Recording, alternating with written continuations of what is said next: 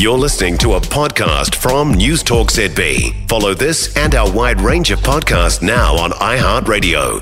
Good news for Southland as the profits flow for Rio Tinto and that smelter. Underlying profit for the year, one hundred twenty-two million dollars. That's for the year ended December. Now, Rio is continuing to try and strike this agreement with the power companies that would allow the smelter to remain open beyond the end of next year. Southland Chamber of Commerce President Neil McAra is with us. Uh, Neil, morning.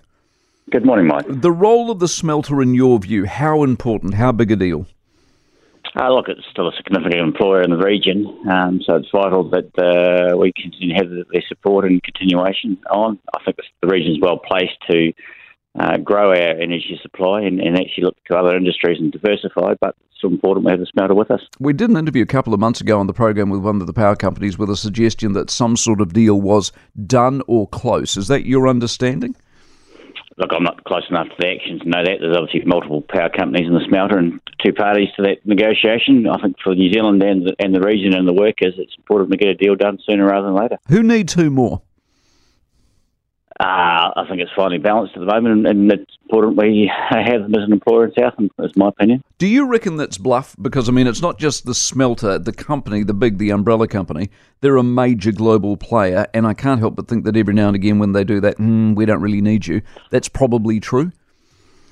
Oh, to a certain extent, but you look at the, the benefits of having clean energy and, and the focus on needing to decarbonise uh, New Zealand and the world. Um, Southland's well placed to utilise that resource and grow our uh, economic uh, and social uh, benefit for, for the long term. And where's the government fit into this, you reckon?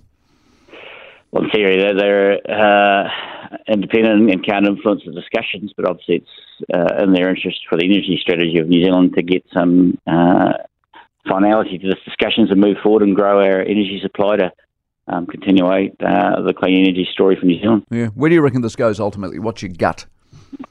Look, I'm hopeful that they, there's a deal done for the next fifteen years, and, and this is a long-term commitment rather than short-term, I suppose, is the key outcome I'd, I'd hope uh, and want to see. Let's hope so, Neil. Nice to talk to you. Have a good weekend. Uh, Neil McAra, who is the Southland Chamber of Commerce President. For more from Newstalk Z B, listen live, on air or online, and keep our shows with you wherever you go with our podcasts on iHeartRadio.